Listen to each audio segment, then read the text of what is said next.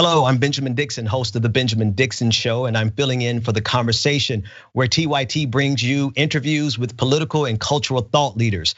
Joining us now is none other than Professor Eddie S. Glaude. He is a renowned author, academic, and public intellectual. He is a professor of African American Studies at Princeton University. He's author of Democracy in, Black and now the New York Times bestseller Begin Again James Baldwin's America and its Urgent Lessons for Our Own. Professor Glaude, thank you so much for joining us. It is such a pleasure to be here with you, Brother Benjamin. It's, uh, it's a delight to see you in that chair, Doc. it's a it's a delight to speak with you. I had a chance to. I think the first time I interviewed you was uh, with your book uh, Democracy in Black, and it, it, was a profound reading at the time. And and if I could chase a little clout for a second, I'd like to say that I was uh, one of the first people to actually read this uh, uh, before it even went to print. Begin again, and, and it is. And the only reason I say that is because I actually got a chance to read all of it, and it is a profound work, and and it's so much more than we could go over in these 11 minutes that we have. But could you contextualize your book uh, and why it's so important for the moment that we are in, especially for an audience that is uh, progressive and that is facing choices between someone like Donald Trump and then someone that may not be as progressive as they would like? Yeah, so you know we're in a moment of moral reckoning. It's a moment in which the nation confronts whether or not it's going to be otherwise, or whether or not it's going to double down on its on its ugliness. Mm. And in these kinds of moments of reckoning, um, you know, uh, we have to make a choice. We have to risk. There's no in between. And so, what I wanted to do uh, in this particular book is to kind of grapple with my own despair, my own rage and disillusionment, to find resources uh, to push the boulder up the hill again, to try to figure out how, in some ways, to risk everything uh, for for a new America.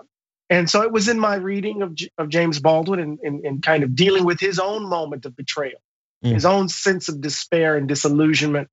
Um, and I found resources in what, what Jimmy called his ruin and rubble uh, to begin again. And one of the things that I do know is this you know, it, Baldwin faced a moment um, in 1979, 1980, the, that 1980 election between Jimmy Carter and, and Ronald Reagan. Yeah. And Ronald Reagan, for many black activists, was as bad as George Wallace. Mm. But Jimmy Carter, for many, had also betrayed black communities. And Baldwin gave me some wisdom in that moment. He said, uh, for black folk, you know, we risked everything just uh, to to acquire some modicum of, of freedom in this country and to vote. Uh, and we found out we didn't have much to vote for. Sometimes voting is just to buy ourselves some time. Mm.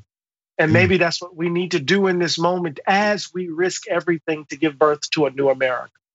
I love the way you frame that, right? Uh, particularly pushing the boulder back up the hill, uh, Sisyphus, and and the the this the feeling and the sensation that it's hopeless and that we're doing the same thing over and over again. But then your title addresses it almost in a positive affirmative way. Don't just feel deluded or feel bad because you're having to start again, but begin again and take this opportunity to do something new that you didn't with the last uh, opportunity. Here, my, my question is, is with the disillusionment that you point out, that you explore with James Baldwin uh, in the later years of his life, and the disillusionment that you face, how do we find the hope to actually fight this same fight again and go back up that hill yet again? You know, there's a wonderful phrase or line that Baldwin used in 1970 in an interview in Ebony uh, uh, while he was in Istanbul. He said, Hope is invented every day. Mm. Right? Hope is invented every day. And, you know, in order to make sense of that formulation, you have to understand the absurdity of one's condition. What does it mean to imagine hope in order just to get up in the morning? Right? Because in, in some ways, um, if we refuse to get up, then we've conceded, we've lost.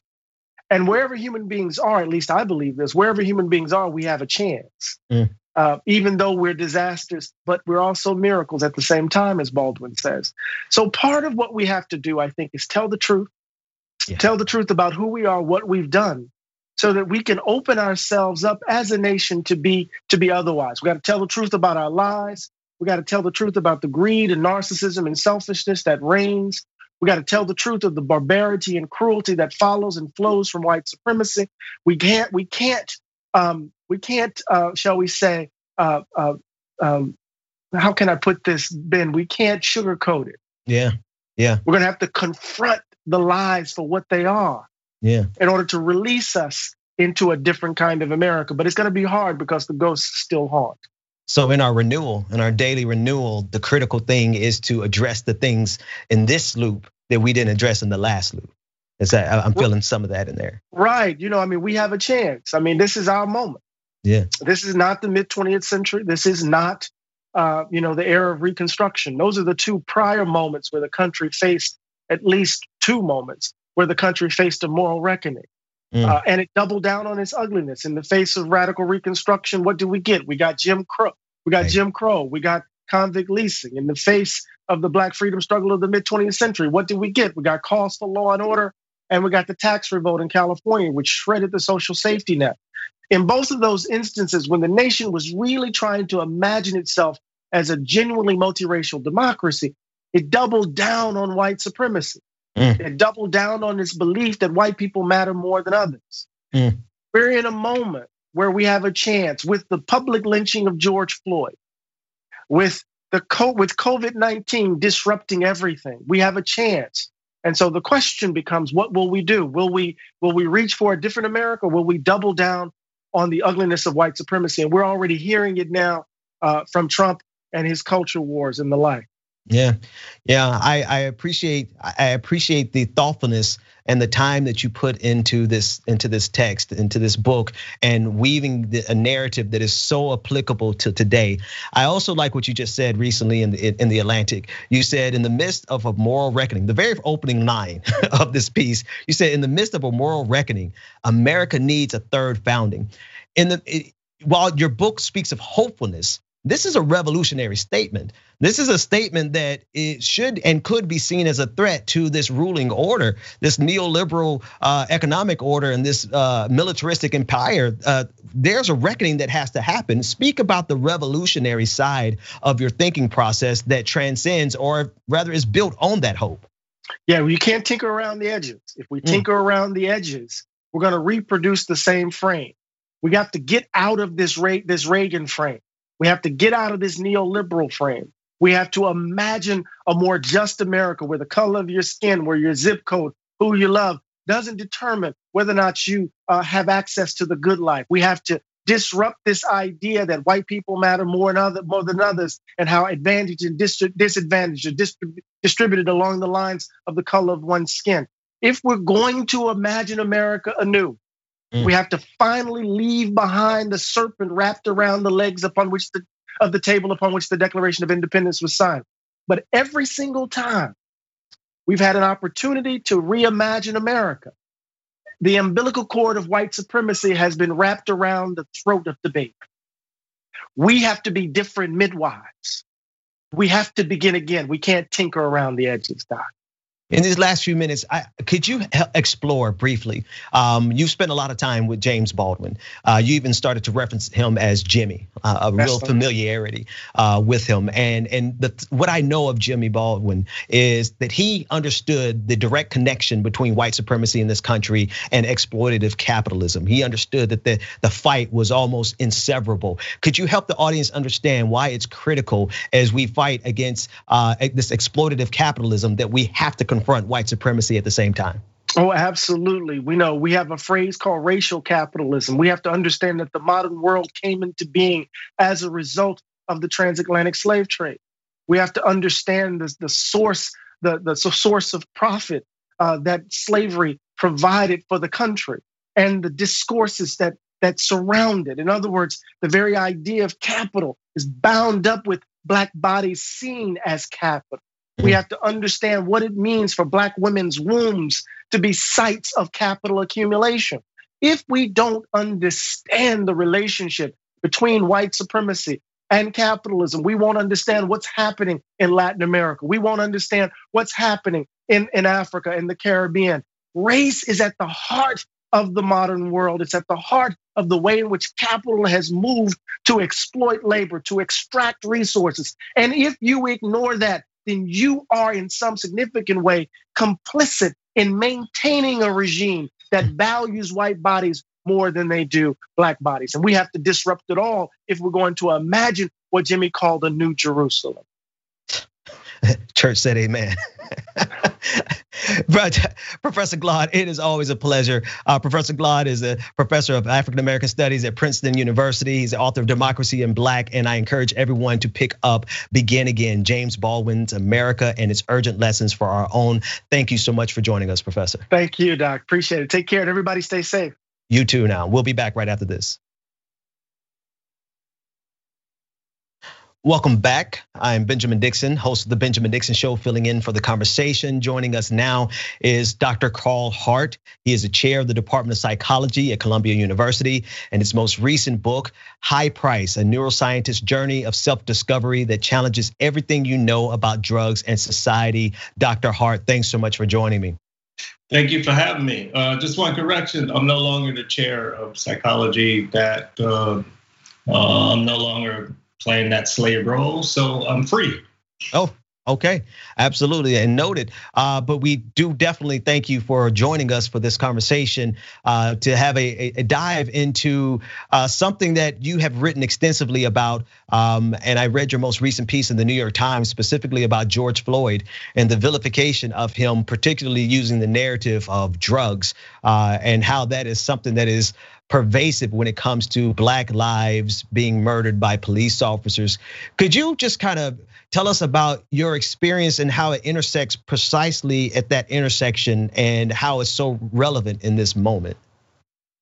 Um, so one of let's take a step back. So one of the things I do is that for my research, I study drugs in people. So I bring people into the laboratory, and we give them drugs like uh, methamphetamine, crack cocaine, marijuana, you name it, uh, in order to have a scientific database on what these drugs do or don't do uh, to people, and also to help uh, treatment efforts. Uh, so we know how best to block their effects and all of that sort of thing. So um, I have uh, published quite extensively in the scientific literature on what drugs do and what they don't do.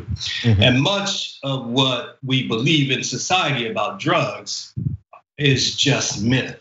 And when we think about drug myths, we have to go back to uh, the 19th century, uh, early 20th century, uh, when we started passing laws to restrict drugs like mm-hmm. cocaine and marijuana and those kind of things.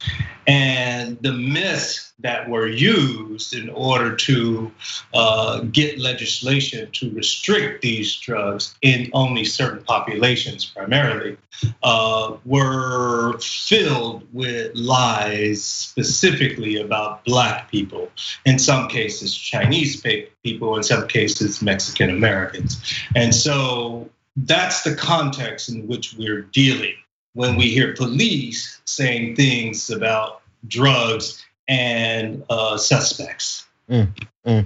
And so you're you're speaking from a context of a sci- scientist who studies this, and you know the effects, and so you are seeing the narrative that is often woven around these things, and how it attaches itself not to scientific evidence, but to a narrative that's consistent since the late 19th century, earliest 20th 20th century. Yeah, let's just be clear that it, it's a narrative that attaches itself to white supremacy and racism in America. That's just we just have to be absolutely clear about that. Yeah. Uh, uh, so when we think about uh, cocaine, uh, opioids, they are illegal in this country, not because of their pharmacology, but because of our hatred of Black people and Chinese people. Uh, that's why they're illegal. I was reading your piece in the New York Times and you opened out pretty convincingly. You said, My heart sank when I read the prosecutor's criminal complaint against Derek Chauvin, the former Minneapolis police officer who was charged with killing George Floyd. It suggests that drugs were one factor contributing to his death. Not again, I thought. I have seen the drug crazed Negro script trotted out too many times when a police officer kills a black person. Uh, your piece is, is compelling. Um, and before I even get to the substance of the piece, I want to ask you how frustrating it is for you to have to pay and give so much detail because this is what you did. You took that, you you broke it apart piece by piece. What was in his system, the the amounts that were in his system, and and the effects that it could have, didn't have, and probably would have had. You know, you just analyze the entire picture. Does it does it not frustrate you to have to do so much due diligence to a a narrative that was never meant to be in good faith in the first place? Yeah, you know, I think of my sister Toni Morrison when she said um, the real work of racism is to keep you busy. Uh, so, but first they say you have no culture, and then you spend two decades proving that you have culture. Then they say your head is shaped funny. Then you spend three decades proving that your head is not funny. Uh, but that's what this is really about. You know, I really would love being in my lab uh, training students about neuroscience and drugs and this sort of stuff. I would really love just to do that, but you can't because of these kind of narratives that go on. And then it takes me weeks to write a piece like that and takes me away from my students, from my children, from my family, from all of this kind of thing. That's the real work of racism to keep people like me busy. You know, even Martin Luther King said, he was just a uh, preacher and he just wanted to go back to his church. But you can't because right. of racism. Um, and so um, they have kept me busy. Uh, I've been told I can't curse, so I have to make sure I watch my mouth. But it, it's frustrating such that you yeah. want to curse uh, so people really understand what's going on because I have boys, a, a teenager and young 20, uh, 20 some year old. And so I know these narratives, these stories will be used against them. They are being used against my nephews. Uh, you know, they've been used against my friends, against me. Uh, and so it is maddening. Yeah, yeah. That's what I felt as I read it. As, as I read your piece, I'm like, we should not have to give this much attention to detail to a disingenuous bad faith argument that has been debunked so many times but not on behalf of black people. And so you have had to pick up your your rhetorical sword and to come into battle on behalf of black people. Because we know i mean if, if you look at, at at the things that were in his system right this is this is not even a busy saturday night for some of our white friends right? This is this is like low level stuff that is not but it does not stop the authorities from using this narrative to protect one of their own. Talk about how this is a shield. This is a shield not only around white supremacy, but this is a shield around the police state, which is exacerbated in the black community. Yeah, um, it is. A, it's a defense that works, and it's a defense that once you trout it out, they are no longer questioned. Uh, let, let, me just give another recent example. We can think about this young brother Laquan McDonald yeah. from Chicago. Uh, this brother was shot 16 times as he walked away from the police. And there was dash cam uh, footage. But the public didn't get this footage until the citizens of Chicago, the activists, uh, got it through a Freedom of Information request. But they shot this cat 16 times. And the guy who did this was paid by the Chicago city of Chicago for an entire year before he was brought to justice, only because the tape was now made available. Mm. But the, the thing was, uh, the coroner said Laquan McDonald had PCP in his system. And therefore, it shut down any sort of concerned that the cop might have did something wrong. Yeah. As if PCP is it absolves any sort of responsibility on behalf of the police. Yeah. Yeah, it is a, a, very effective tool that we've seen used in in case after case after case. Um, and and I, I'm not sure if this is something that you said in our conversation right now, or if it's something that I read, but you refer to how historically uh, they've used the the um, the idea that black men own cocaine are almost like super soldiers and that they would issue out bigger weapons to come hunt us down because if we have cocaine in our system that we are somehow more powerful speak on that very quickly and then i want to ask you a, one or two more questions Sure. Uh, so uh, back in the, uh, I guess, the early 1900s, um, uh, there was this rumor started by Southern police officers that they were moving away from the 32 caliber weapon uh, to the 38 caliber weapon because they said that black men in the South who were on cocaine could not be stopped by 32 caliber weapons, and so they describe uh, in the New York Times, in fact, they describe how the sheriff shot his brother six times in the heart who was on cocaine and couldn't stop him. And so uh, Southern police forces moved away from the 32 caliber weapon to the 38 caliber weapon. But this is the thing is, is that that argument is used even today in order for police to use bigger caliber weapons. Uh, they say somebody was on PCP um, and well, on PCP, you have to shoot them 28 times. All of this stuff is just nonsense. But you hear these arguments even today, and they have their roots, as I said, in American racism. Uh, we only have a few seconds left here, but the Democratic Party has decided not to legalize marijuana as a part of their platform. Could you just, for about 20 seconds, tell me what your thoughts are about that in context of everything? Well, you said I couldn't curse. I really like to tell you what I think about that in curse words. I mean, it's ridiculous. I mean, it's really ridiculous. I mean, we have 11 states that have legalized marijuana for recreational purposes, and 33 in DC have legalized it for medical purposes, and it, the Democrats are behind. Uh, and it's also it's inconsistent with the Declaration of Independence, for example. If anybody knows anything about it, where it says that we have the right to life, liberty, and the pursuit of happiness, so long as we don't interfere with others to do the same. Using marijuana or any other drug to do so is consistent with the Declaration of Independence. And the Declaration of Independence says that government should be created to ensure these rights, preserve these rights, not restrict them. So the Democrats, um, uh, don't get me started with the Republicans, but the Democrats have but they they've blown it there, and right. that's not surprising. They always have. Dr. Hart, I appreciate your time. I understand your frustration, and, and, there's some words that need to be said about this. So maybe I'll get you on my podcast and you just let them rip.